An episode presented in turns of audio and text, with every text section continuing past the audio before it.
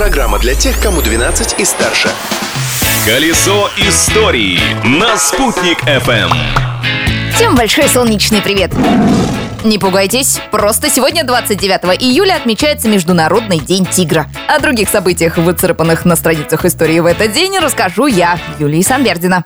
События дня. В этот день, в тысяча девятьсот восемьдесят первом году, состоялась свадьба века. тридцатитрёхлетний наследник английского престола принц Чарльз обвенчался с девятнадцатилетней леди Дианой. За торжественной церемонией наблюдало семьсот пятьдесят миллионов телезрителей по всему миру. А какое платье было на леди Ди в тот день! Оно было украшено кружевами, ручной вышивкой и десятью тысячами жемчужин. И по сей день свадебное платье принцессы Дианы считается одним из самых знаменитых в истории. Увидеть его и ее бриллиантовую диадему вы можете на сайте спутник точка эф эм в разделе «Колесо истории».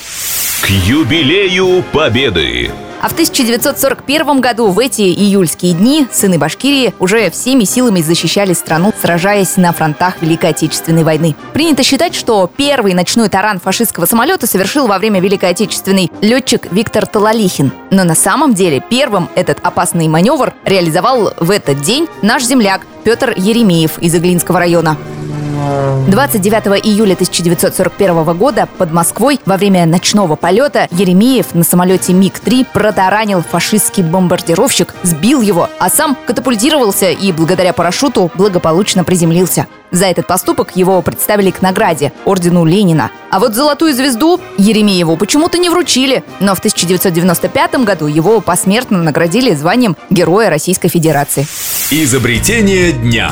Продолжим летную тему. двадцать девятого июля тысяча девятьсот шестьдесят третьего года состоялся первый полет одного из самых надежных самолетов в истории мировой гражданской авиации Ту сто тридцать четыре. Спроектирован он был под руководством легендарного Андрея Туполева. Отсюда и название. Хотя у Ту сто тридцать четыре было много имен. По натовской терминологии его называли «дерзкий», а в народе прозвали «свистком» из-за звука двигателей. Ту сто тридцать четыре – один из самых шумных гражданских самолетов в мире, поэтому с две тысячи второго года ему даже запретили рейсы в страны Евросоюза. А с две тысячи девятнадцатого года были отменены все регулярные рейсы на Ту сто тридцать четыре. Последним из строя вышел самолет, который некоторое время был личным лайнером Аллы Пугачевой.